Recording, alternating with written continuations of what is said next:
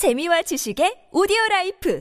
팟빵 안녕하세요. 군사돋보기입니다. 아무래도 저를 비롯한 여러 OSINT 정보통들의 앞으로의 전황에 대한 예상이 크게 빗나가게 될 듯합니다. 이번 가을 라스푸티차 현상이 끝나는 이후 11월 중반이 되면 우크라이나군과 러시아군 최후의 대결전이 벌어질 것이라 말씀드렸지만 러시아군이 계속해서 이를 위해 한 명의 병력이라도 한 대라도 더 아껴야 할 장비들을 소진시키고 있기 때문인데요. 급기야 계속해서 동부전선에서 무리한 공세를 계속하던 러시아군이 다시 한번 엄청난 전력과 포병의 화력을 끌어모아 대규모 공세를 벌였습니다. 한 번의 공세에 무려 1만 발 이상의 포격이 가해질 정도였고 있었고 워낙 강력한 공세였던 탓에 일시적으로 우크라이나군이 뒤로 밀려날 정도였다고 하는데요. 그러나 이에 대응한 우크라이나군의 체계적인 반격은 러시아군의 상상을 한참 뛰어넘는 것이었고 오히려 이 때문에 러시아군은 하루에만 무려 공식적으로 1천여 명의 전사자를 기록 확실치는 않지만 중상자와 부상자를 모두 합칠 경우 1만여 명에 육박하는 피해를 입은 것으로 추산되고 있는데요. 이는 최근 러시아가 징집을 완료했다는 30만 명 예비군 중 1차로 투입된 8만 명의 8분의 1에 육박하는 엄청난 피해입니다. 그런데 이는 사실 시작에 불과합니다.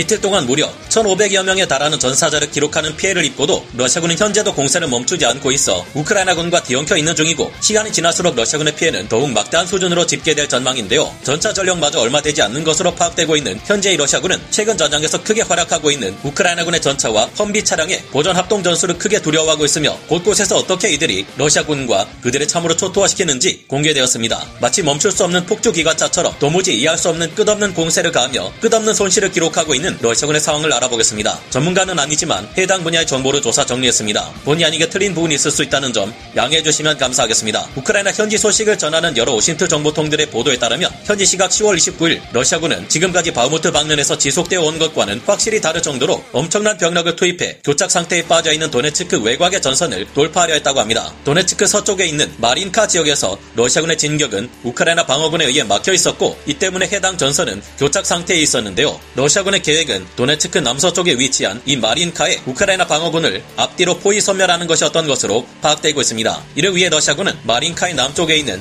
파블리우카 방면으로 병력을 보낸 다음 마린카 동쪽에 쿠라코보까지 우회 기동시키고 마린카의 동쪽과 서쪽 양면에서 공세를 가해 마린카의 우크라이나 방어군을 포위 섬멸할 계획이었던 것으로 보이는데요. 이와 함께 도네츠크 공항 방면으로도 공세를 시도해 돌파구를 마련하려 했던 것으로 보입니다. 그러나 현재 공세에 필요한 전차 전력이 크게 부족한 러시아는 보병 위주의 병력을 구성하고 있었는데 있었는데요. 그래서 현지 시각 10월 29일 아침 일찍 러시아군은 공세를 가기 직전 1만 발 이상의 엄청난 포격을 가는 동시에 공격 드론들을 투입해 우크라이나군의 야전 방공 시스템들을 파괴했습니다. 실제로 이 때문에 우크라이나군의 야전 방공 시스템 일부가 피해를 입었고 자신감에 찬 러시아군은 공격 헬기 전력과 토스1A 브라티노 다연장 로켓에서 사용되는 열압력탄의 화력 지원을 받으며 엄청난 수의 보병들을 우크라이나 방어선으로 투입시켰는데요. 이번 러시아군의 공세에는 모두 징집하는 데 성공했다는 30만 명의 동원 예비군 중 1차로 전선에 보내졌다는 8만 3만 명 병력 중 일부와 도네츠크주에서 강제로 징집한 보병들 중심으로 편성된 도네츠크 제1군단 병력이 대거 투입되었습니다. 갑자기 워낙 엄청난 물량의 러시아군 공세가 가해지자 그 기세에 우크라이나 방어선이 일시적으로 밀려났을 정도로 러시아군의 이번 공세는 강력한 것이었습니다. 그러나 그것도 잠시 우크라이나군은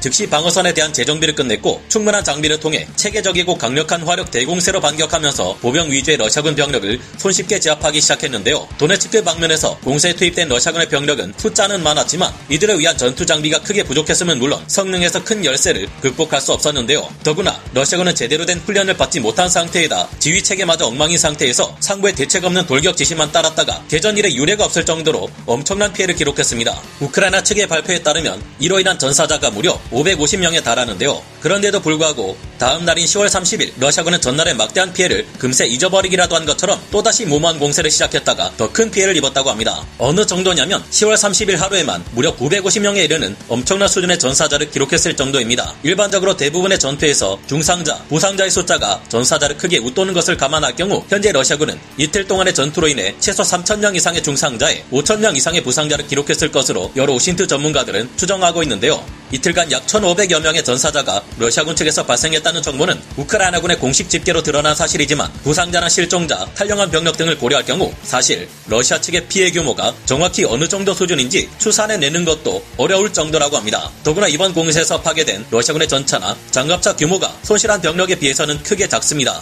러시아군은 10월 29일 하루 동안에 19대의 전차를 잃었고 10월 30일에는 13대의 전차를 잃었는데요. 10월 29일 러시아군의 장갑차 손실은 23대에 30일 손실은 50 62대입니다. 러시아군의 야포 또한 10월 29일에는 9문이 파괴되었고 10월 30일에는 16문의 야포가 파괴되었는데요. 물론 이 같은 장비 손실이 평소에는 절대 작은 규모는 아니지만 엄청난 수준의 전사자, 부상자가 발생했던 이번 전투에서는 크게 작아 보이는 수치입니다. 이를 보면 현재 러시아군 전력에 전차나 장갑차와 같은 장비가 크게 부족한 상황이라는 것 또한 알 수 있습니다. 대략적인 추정치인 1,500여 명의 전사자 그리고 3,000여 명의 중상자와 5,000여 명의 부상자 및 실종자 등을 합치면 고작 이틀간의 공세에서 러시아군은 1만 명 가까운 막대한 규모의 병력을 손실한 셈입니다. 이 같은 막대한 규모의 병력 손실은 대부분의 러시아군이 방어선을 포기하고 도망치는 와중 발생한 것으로 파악되고 있는데요. 러시아군은 현재 우크라이나군의 전차와 미국에서 제공한 험비 장갑차 조합을 크게 두려워하고 있다고 합니다.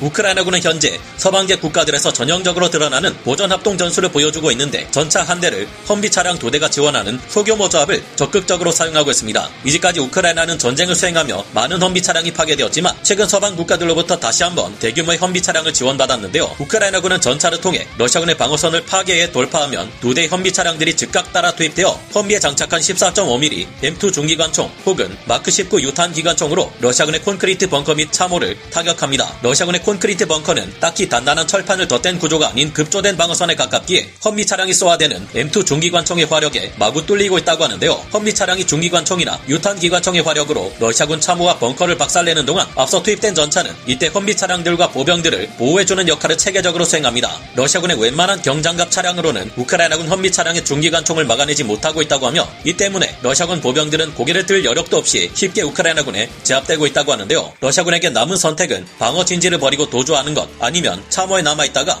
우크라이나군의 화력 공세에 모조리 파괴당하는 것 두 가지뿐이라고 합니다. 우크라이나군은 적극적으로 네트워크 중심전 C4I 체계를 구축함으로써 전차들과 보병 전투 장갑차, 험비와 같은 기동 전술 차량 그리고 일반 포병과 하이마스 같은 로켓 포병 부대, 보병 부대, 공군의 전술기들까지 유기적으로 결합된 체계적이고도 강력한 전투력을 발휘하고 있다는데요. 하지만 현재 우크라이나군은 전차와 장갑차 조합보다 전차와 험비 차량 조합을 더 선호하고 있다는데 이 경우 보급이나 정비 소요가 훨씬 간단 하며 기동성도 좋아서 전선에서 뛰어난 활약을 펼치고 있다고 합니다. 이들의 조합은 특히 평야 지대가 많은 우크라이나 동부의 돈바스 전장에서 매우 효율적이라고 하는데요. 우크라이나군은 평원에서 진격할 때는 험비 차량에 M2 중기관총이나 재블린 대전차 미사일을 장비하고 적의 참호 및 방어 진지를 돌파할 때는 M2 중기관총과 마크 19 유탄 기관총을 선택 장착해 투입하는 식으로 험비의 운용 방식을 극대화하고 있다고 합니다. 개전 초기 매복해 있던 우크라이나군 보병 부대들이 보전 협동 전술을 제대로 구사하지 못하는 러시아군 전차들을 재블린 대전차 미사일을 활용해 대규모로 파괴했던 것을 생각하면 역시 우크라이나군은 러시아군과 다르다는 것을 알 수 있는데요. 현재 전차나 장갑차들이 크게 부족한 러시아군은 이런 우크라이나군의 공세를 막기 위해 포병의 화력을 적극적으로 이용해야 하지만 이를 또 압도적인 화력과 정밀도를 가진 우크라이나군 포병이 가만두지 않습니다. 우크라이나군은 이미 지난 8년간의 돈바스 전쟁을 통해 험비 차량의 운용을 최적화시켜 왔고 현재는 과거와 비교도 할 수 없을 정도로 대규모의 험비 차량이 제공되며 각 기계화 여단에 모두 배치되어 있어 전투에서 크게 유리한 상황이라고 합니다. 우크라이나군은 지토미르에 험비 차량만을 전문적으로 정비하는 장갑 차 공장까지 갖추고 있어 물류 보급 및 정비 지원에 있어 다른 장갑차들보다 험비 차량의 운용에 유리한데요. 우크라이나군은 이미 이런 방식을 통해 3주간의 바흐무트 전투에서 러시아의 바그너 그룹 대원 2,000명을 처리해 험비의 무서움을 알게 해줬는데요. 이 같은 전차와 험비의 조합은 대규모 단위로 커질수록 더욱 러시아군에게 막대한 피해를 강요할 수 있을 만큼 강력하다고 합니다. 우크라이나 전역의 야지가 진창으로 변하는 라스푸티차 시기는 공세를 가하는 쪽에 더 불리하기 마련인데 러시아군이 굳이 이 불리함을 안고 알아서 들이받으며 아군의 피해를 극대화하고 있으니 어찌 보면 우크라이나군 입장에서는 고 마운 일인데요. 여러분은 어떻게 생각하시나요? 오늘 군사 돋보기 여기서 마치고요. 다음 시간에 다시 돌아오겠습니다. 감사합니다. 영상을 재밌게 보셨다면 구독, 좋아요,